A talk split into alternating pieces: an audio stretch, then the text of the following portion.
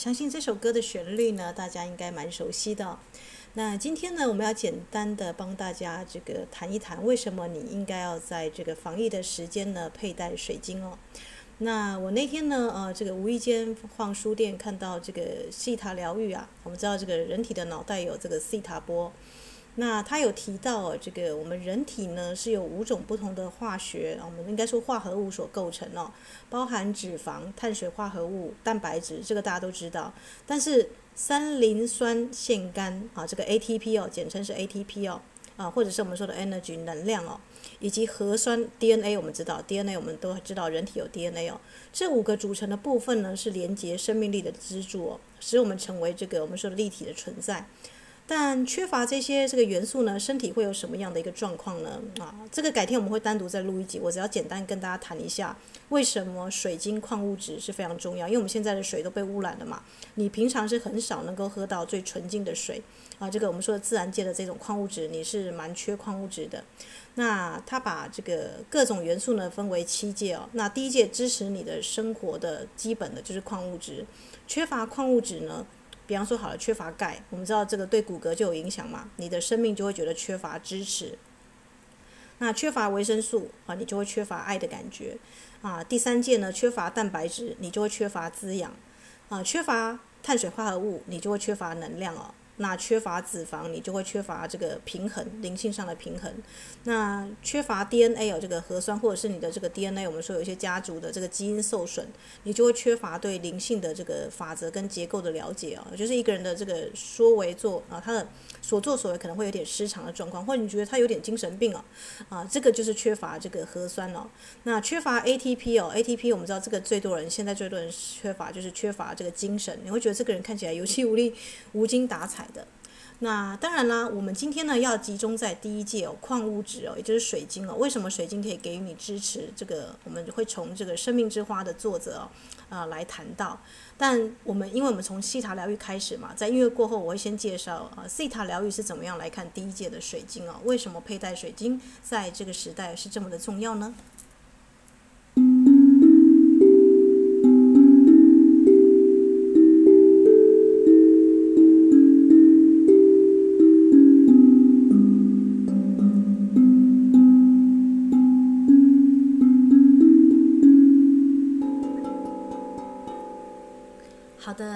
水晶呢，我们知道，我们之前有谈到这个像卡崔娜这种厉害的水晶大师啊，都会知道水晶呢，就是像巨石阵那种，它其实是有一种这个能量的入口哦。那如果你透过水晶的话，你会连接到你祖先的 DNA 的记忆啊，也就是说呢，它跟核酸呢啊，因为这个西塔疗愈他说，不是每一个界都单独运作的哦，矿物界可以跟法则界一起工作，就是 DNA 哦。那灵通者呢？灵修者可以学习矿物跟水晶的隐藏语言哦。水晶是活的，并且它会调阅阿卡西资料，就是水晶，因为它是亿万年的存有，它会调阅这个行星的资料库哦。所以我们知道亚特兰提斯跟这个雷姆尼亚的水晶都有三角形哦，正三角或倒三角的印记哦。那如果你是水晶玩家，你我我相信你会知道我在讲什么。那如果你只是单纯喜欢水晶的话呢，啊，你就可以这个听过这个资料就好了。那就是为什么呢？灵修者通常为特定的石头或水晶哦，应该是说水晶召唤他们，不是他们去选水晶哦，是他们是被选中的。那你知道现在科学已经发现人体内的荷尔蒙其实是晶体结构吗？他们在体内释放跟发送的方式就跟晶体生长的方式完全相同。那像我自己本身呢，我跟我的 partner 哦，就是从交往到这个结婚哦，基本上从一开始呢，我们是从这个拉长石，因为拉长石可以消除疲劳嘛，而且它是呃人体的这个采光频率哦，所以我建议大家，如果你跟你的 partner 如果是完全截然不同的这个思考模式或作为休息都不一样的，你可以佩戴从佩戴相同的水晶开始哦，因为呢会让你们的能量流一致。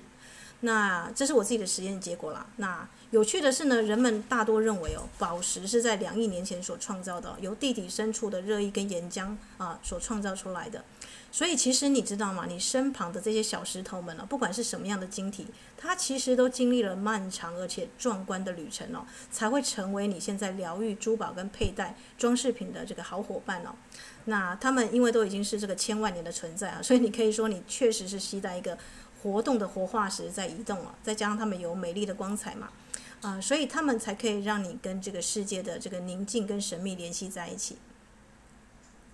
那么水晶我们知道大家都会用在风水啦，转化负能量。可是呢，你知道吗？真正的宝石大师啊，只会用水晶来提升事物哦，他并不会把决策权交给宝石本身哦。也就是说，你们如果看到有些人拿着这个水晶灵摆啊，说啊，这个灵摆啊，我现在要往东去还是往西去哦？这个是还算是蛮嗯，这个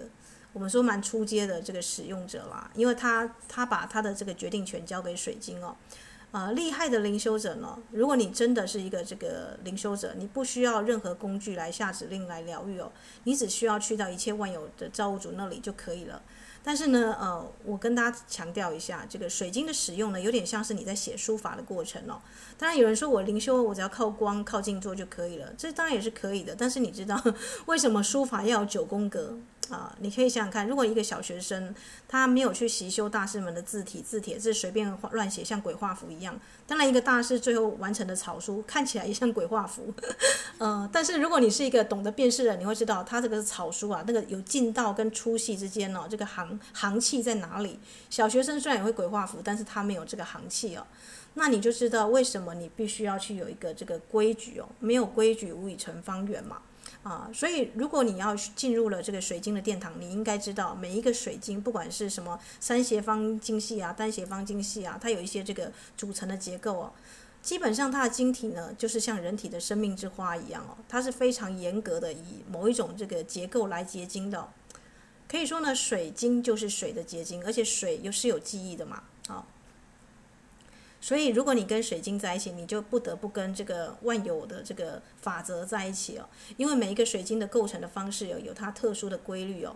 啊，所以呢，啊，水晶治疗，如果你走上水晶佩戴，还有就是提升能量的一条路啊，你的课题就是洞察力哦。因为水晶会增强持有者佩戴的人或使用他们的人，如果他是有意识的话，它的这个能量会提升哦。就像电子设备是由电来增强一样哦，你必须要明白你，你你携带的其实是很强大的这个电流的促进器哦。就是如果你的水那个手机到处都会带一个行动电源一样哦，人体的气场回复，你可以想象你就是带一个磁力的发电厂，在小小的一个发电厂在你身上哦。帮你挡掉一些这个我们说的啊，如果你在坐公车或人潮拥挤的地方呢，你的水晶就是巩固你磁场的最好的。我们说的，如果有行动电源的话，我们说它是行动磁力源吧，啊。啊，当然这个词是我自己发明的。那如果呢，你越能够跟它、跟你的心灵、跟身体的电流一起工作啊，你会发现电磁场，你的能量啊震动改变的时候呢，你就会被不同属性的石头所吸引，或者是呢，你身上佩戴的石头，我可以从它的这个光泽度啦、它的亮度啦，是不是暗淡来判断你现在气场好不好。所以水晶要不要重重复戴一个长期使用？当然也是可以，但是问题是你要去帮它啊，这个我们说的消磁啦，或者是在这个充电哦。那所以我自己本身的方式是啊，礼拜一到礼拜天每一天有不同的颜色，我就会替换我的宝石，而且我会用线香来熏它们哦，啊，让我的每一颗宝石确定在我佩戴的时候，它是一个非常这个活力满满的一个状态哦，就好像。嗯，你有一支部队哦，啊，你今天用大头兵，第二天你用这个我们说的这个枪炮兵，第三天用随着能量来去运用兵种哦。所以啊，那天我就遇到一个老师，他长期戴这个红兔毛水晶啊，啊，他是一个历史老师，但他的水晶就非常暗淡了。我就直接问他一句说，诶，你是不是从以前到现在就只有这个水晶？他说对啊。那我就很可怜的细细的看着那个 红兔毛水晶，我想说啊。真的好可怜哦，从头从以前到现在都是他在工作，也没有人跟他轮班呢，这样。所以大家要知道，如果你是佩戴高级的宝石，尽量哦是有两三条是可以跟他替换的，会比较好一点哦。那在音乐过后呢，我会跟大家谈一下这个生命之花的法则的这个啊啊这个莫基瑟德啊德德隆瓦洛啊，他在谈这个生命之花。我们知道我们的细胞是这个生命之花的图腾嘛。啊，他在这个生命之花的法则第一册，他有特别有一章啊，小小的一集来谈水晶。那音乐过后呢，我们就从从这个西塔疗愈哦，啊，从这个荷尔蒙来谈到水晶的结构跟人体哦，啊，到底为什么在这个时代你佩戴水晶是这么的重要？那音乐过后呢，我们就来分享哦。这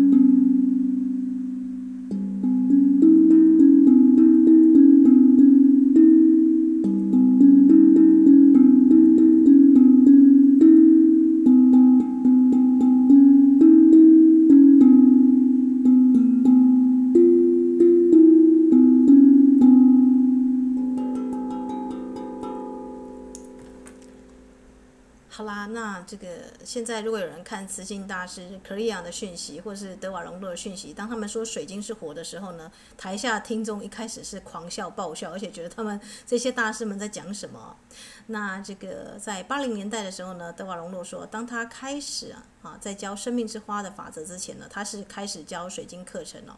那他发现水晶是活的哦。当他越跟他们一起生活、工作、学习，跟他们连接的时候，他发现，诶，这些水晶呢会输入一些这个啊，这个我们说的一些讯息给他哦。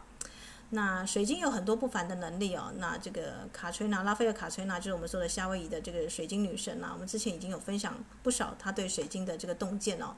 啊，我们都知道水晶呢并不是一连串化学作用的结果，它们也会生长哦。所以如果你发现你的水晶柱、水晶柱哦，啊，这个你买的时候跟你当跟跟你现在长得不太一样哦，那你就可以知道它们跟人类啊的生长方式有很多相似之处哦。水晶是活的，它还是在生长当中，包含呢你佩戴的水晶，它的花纹也会变化哦。那俯瞰人类的气场呢，就像生命之花的图腾一样哦，本质上就是六边形哦。那我们的能量场、磁场是六边形的，跟水晶一样哦。那水晶的元素呢是细嘛，对不对？大家知道细分子是四边四面体，但是结晶的时候呢，它会跟另外一个细的四面体形成一个立方体，然后会形成一长串的星状四四面体跟立体的这个几何图形哦，这些超立方，所以它会开始旋转哦，以六十度的方向改变哦，形成六边形哦，排成和人体能量场哦看起来一样的结构。如果你是从上方开始看的话，那水晶有性别，大家知道吗？他们有男生、女生跟双性哦。所以呢，这个如果你知道你要怎么样观察，你就可以看它下面一面在哪里哦。如果它是在左方的话，那就是顺时针旋转嘛，它就是女性的水晶；如果它的这个下一面是啊这个右边的话，那就是逆时针旋转，那就是男性的水晶。那如果同样的高度呢，两边都有晶面，而且两个反向的旋转螺旋绕这个水晶，那么它就是双性的水晶哦。所以我们跟我们人一样，现在我们 人类就是有这个男性、女性，跟我们说的跨性别或是中性的人哦。那很少不是这个样子的，所以那个时候呢，这个呃，我谈的，我现在谈的是这个《生命之花法则》的作者啊，他说他那时候呢就开始想要了解这个水晶啊，啊，现在我们他是先研究生命之花嘛，我们人体细胞的构成哦，他每天都在画画去了解这个神圣几何到底要教我们什么。那后来呢，他就发现了这个生命之花呢，啊，不只是这个向日葵、数学的方程式跟一切物理定律、人体的细胞，包含一切的生命和谐、一切生物的基本的生理形式哦，包含你的身体的细胞的每个原子、每个次元波动跟宇宙的每一件事物，都是生命之花的一个震动的图腾。那他那个时候呢，他就觉得说啊，这个非常不可思议哦。然后这时候呢，啊，因为他是跟图特通灵嘛，图特告诉他说呢，你会在埃及的这个啊这个神庙之旅啊，找到生命之花的图样啊。那因为他已经跟他一起工作很多年了，他那时候就有一个小小的心理的声音在反对，说不可能哦，因为他那时候已经读完所有埃及的书哦，也没有从未看过这个埃及对于这个生命之花的那个图腾的相关叙述哦。所以他就认为说，嗯，这种生命之花图腾不可能在埃及随处可见哦。然后，但是他的这个指导灵啊，图特啊，就是埃及的这个图特，就跟他说，你一定会发现他的。他甚至不知道该从哪里找。那这时候我们就知道，我们的水晶女神拉斐尔卡崔娜就是他的好好的朋友嘛。那时候他刚好写写完水晶三部曲的书哦，然后刚从埃及回来哦，他们就约在这个新墨西哥城啊，这个啊啊。陶陶斯城啊啊，这个陶斯道斯应该是翻译成陶斯啊的一间杂货店见面哦。那当这个德瓦荣沃他进去的时候呢，他发现这个卡崔娜呢正在相片冲洗台呢整理一堆刚洗好的照片哦，那是他最近去埃及的照片哦。那一堆照片呢看起来有十寸高哦，他把三十六张为一摞啊这个堆起来哦。他们才刚开始谈话不久，他就说：“哦，对了，我的指导天使啊，要我把一张照片交给你哦。”于是他就从那一堆照片里面随便找一找，就随手抽出一张，说：“那就是这一张哦。”啊，德瓦隆那时候简直像被雷劈到一样，因为卡崔娜是他多年的朋友，但是他对他研究生命之花跟人体细胞跟这个我们说的宇宙的神圣几何的工作，其实他是没有跟这个朋友讲的。他也从来没有跟他谈过他在做什么，可是那个卡崔娜他当时抽出的那张照片哦，就是在埃及墙上的生命之花图腾哦，那面墙呢是埃及最古老的神庙的墙之一哦，它在一座有六千年历史、地球上数一数二的古老神庙当中呢的墙壁上就镶着那张生命之花，那那时候德瓦隆就哇哇哇，他什么都说不出来，卡崔娜说怎么了？那是什么？他说呃你不了解，但是哇啊。真的是很神奇哦！原来神庙上就是刻着生命之花。那德瓦隆诺呢？因为他是一个属于比较这个用科学啊，应该说比较理智客观去研究人类的这个身体的结构了啊，所以他会谈这个未来啊，在上演的是矽跟碳的大进化。那我们知道呢，元素周期表的第六个位置是碳嘛，对不对？跟我们的关系最密切。你现在佩戴的钻石啊，这个是碳的结晶啊，因为它就是我们。所以呃，以后当你要说这个钻石恒久远、真爱有有流传的时候，我告诉你，那就是落伍了。为什么呢？因为呢，碳并不是周期表上唯一活着的原子哦。过去科学是这样告诉你啊，有机化学会产生生命嘛，其他元素不能嘛。但是在五零年代哦，就有科学家在怀疑这件事情啊，他们发现呢，，C 啊，就是水晶的这个原子呢。它在周期表上呢，是在碳的正下方的这个原子，它发现了一些生命的定律哦，两者的表现呢其实是相同的。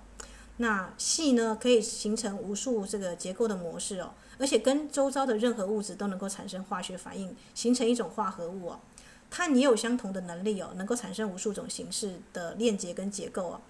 所以呢，呃，这是碳能够变成生命原子的主要特性。我们知道我们人体是由这个来来结构的嘛。那显然呢，科学家发现地球上应该也有矽原子形成的生命形态啊！啊，过不久呢，这个就有人啊，这个许多科幻电影啊，就开始来拍其他星球的矽元素哦。可是他们在拍片的时候，在五零年代，他们不知道地球真的有矽的生命哦。直到最近呢，在数里深的这个海沟发现细生命的形态存在啊，就是细海绵哦，一种能够成长繁殖的活海绵哦，展开一切生命现象，而且完全不含碳原子哦。哇！所以你知道这个德瓦隆他发现这个他是多么的震惊哦啊！我们所在的地球呢，就是一个直径超过七千里的大球，它的表壳，如果你去分析地球的这个矿物质的元素哦，它的表壳有三十至五十里呢这么厚哦啊，就像蛋壳一样包裹，其中百分之二十五是矽元素诶，你可以想象吗？啊，构构成地球的百分之二十五的啊这个元素是矽哦。但是矽原子几乎跟所有的元素都可以反应嘛，所以地球的地壳认真来说有百分之八十七呢都是细化合物啦，纯的二十五是二十五帕是细，那百分之八十七呢是细化合物，也就是说呢，如果你再认真来看地球，我们的地球三十至五十后公里的地壳几乎纯粹都是水晶了。我们就是在一个大的水晶球上啊，所以为什么之前小祖母跟大家说啊，如果你要跟地球母亲连接，她强烈建议大家所有的成人跟孩子都佩戴一颗水晶哦。那我们地球是以每秒十七公里的速度呢横越宇宙哦，并全然无视于碳生命跟细生命的这个连接。我们在这个住在地表上的人哦。所以显然的，这个德瓦隆他在追踪生命之花这个图腾的时候啊，在研究我们人体为什么有些人可以那么长寿，为什么有些人的细胞这么老化那么快的时候呢？他发现矽原子跟碳原子之间哦，一定有特殊的关系嘛。那我们这些碳做成的生物活在一个充满矽的一个水晶球上哦，我们的水晶地球，然后向外寻找太空外太空的生命哦。显然我们应该朝我们地底的脚下看看哦，为什么我们的地球是矽做成的？那你知道电脑是什么做的吗？电脑快速地把人类带进新的地球的生活体验，包含互联网，包含网络。可是电脑，你认真去看，它是由什么东西构成的？矽哦，啊，就是我们的我们说细谷工业区嘛。现在电脑工业最想要达成的目标就是制造有自觉的电脑。我们非常接近完成阶段了，这就是正在上演的戏码。碳生碳生物的，我们说的碳生命的生物创造细生命的生物，而且正在互动着。如果我们真的哪一天做出一个有自觉的电脑，一切将大不相同。但如果哪一天我们已经能够进化到矽啊，就是比方说像我已经喝了水晶水十几年了，那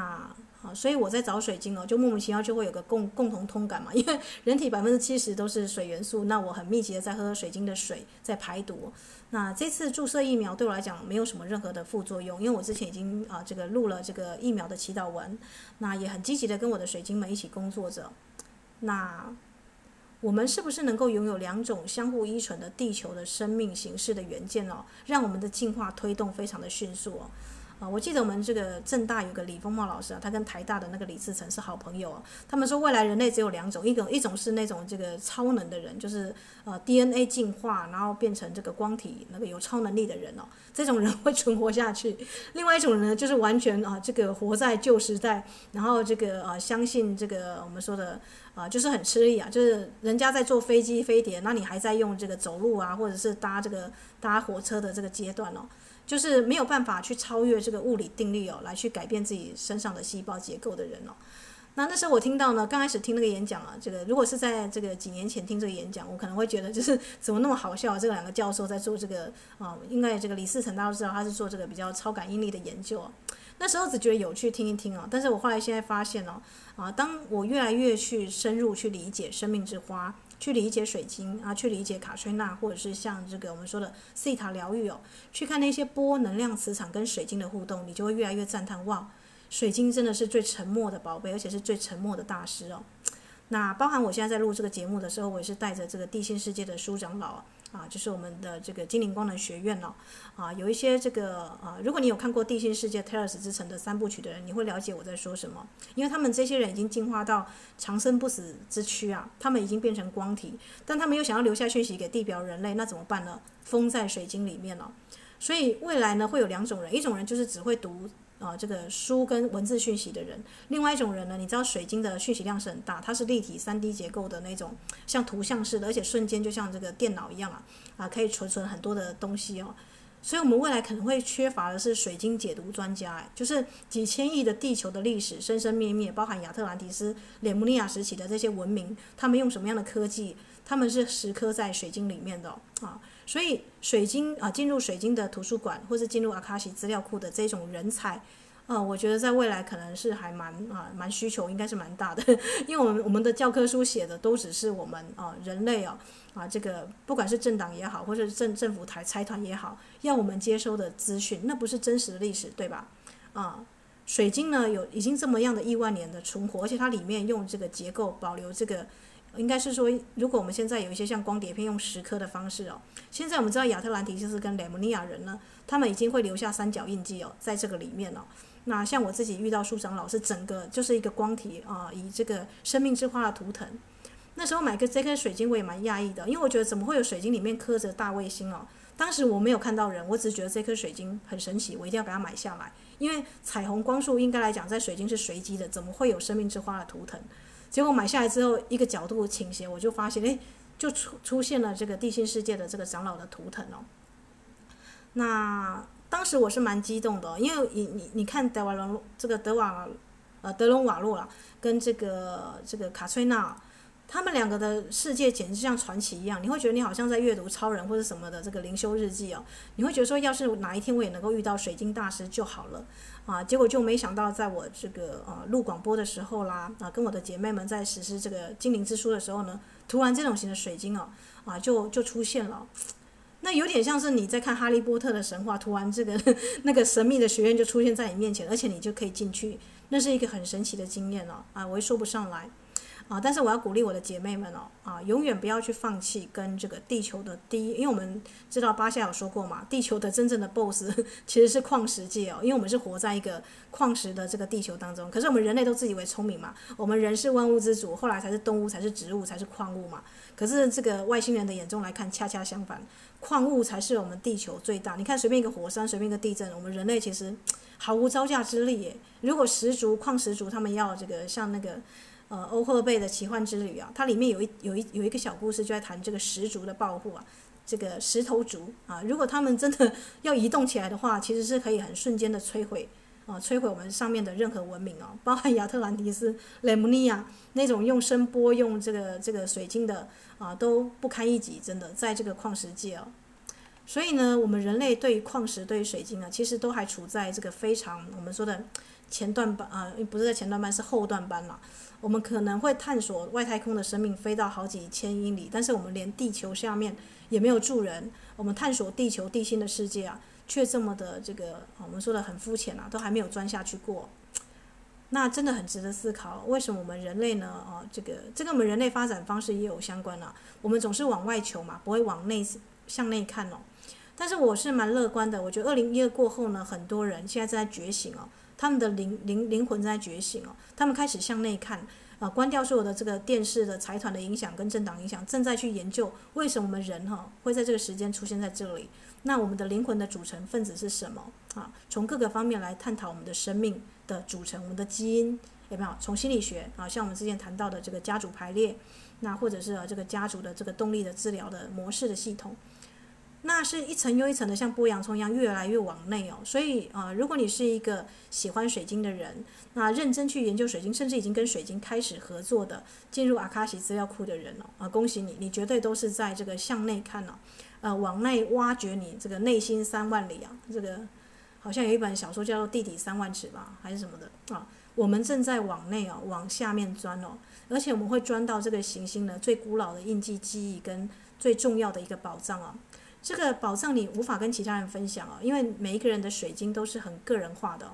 啊。因为石头一天只震动一次嘛，那一次你能不能摸到，或者是你能警觉到，你可能完全像现在连自己的心跳声都听不到，更不要谈石头会动这件事情哦。他们的震动可能更摸不到啊。但没关系，我们可以先从佩戴水晶，或者是啊替换我们身旁的水晶，喝水晶水开始哦，去把我们的这个碳啊这个碳元素呢跟这个硒元素哦最多做最增强的这个活化。为什么戴水晶的人会回春啊？会这个我们说的会看起来更年轻哦。啊，因为它的确就是从这个原子结构啊，啊，即便你这个人可能没有灵修，但是他每天喝水晶水，或者是他啊，就是在佩戴水晶哦，他等于二十四小时他都跟大地母亲在做调频的工作，诶，啊，这样大家理解吗？为什么我们这个时代小祖母会告诉大家说，请大家尽可能的佩戴水晶哦，因为我们就是住在一个水晶球上面，百分之八十七全部都是啊这个 C 的这个化合物啊。好啦，那今天节目呢就分享到这里哦。那希望大家能够去啊，这个我们分享两本书关于这个水晶哦，我把它摘录出来，关于水晶跟荷尔蒙，关于水晶跟你细胞的这个生命之花图腾，还有水晶啊这个化学周期表跟地球的这个元素啊啊，包含我们最早的第一个留声机啊，能够让它这个转动的，那就是水晶哦。所以水晶真的很重要啊！水晶是活的，水晶也有这个像人一样哦，也有性别。如果你认真的去发现、去跟它这个交流的话，那水晶也很挑剔。大家知道，水晶是很纯粹的结晶哦，它呈这个六边形啊、六芒星这样子等啊，这个我们说的这个几何图形。所以你这个人如果他这个意念不纯粹，或者是动机不纯粹哦啊，这个你就水晶就不会跟你这个开启对话的空间了。那我要跟大家谈，如果你生活当中你发现了，连动物都离你很远哦，就是你们家宠物是怎么看待你的？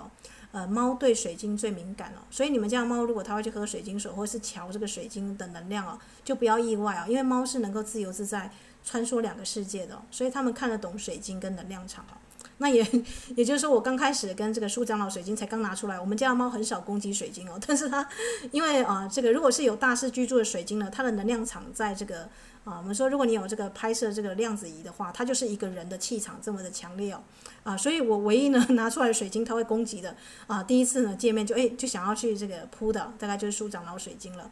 那另外还有就是其他的这个这个水晶啊，特殊结构的水晶哦。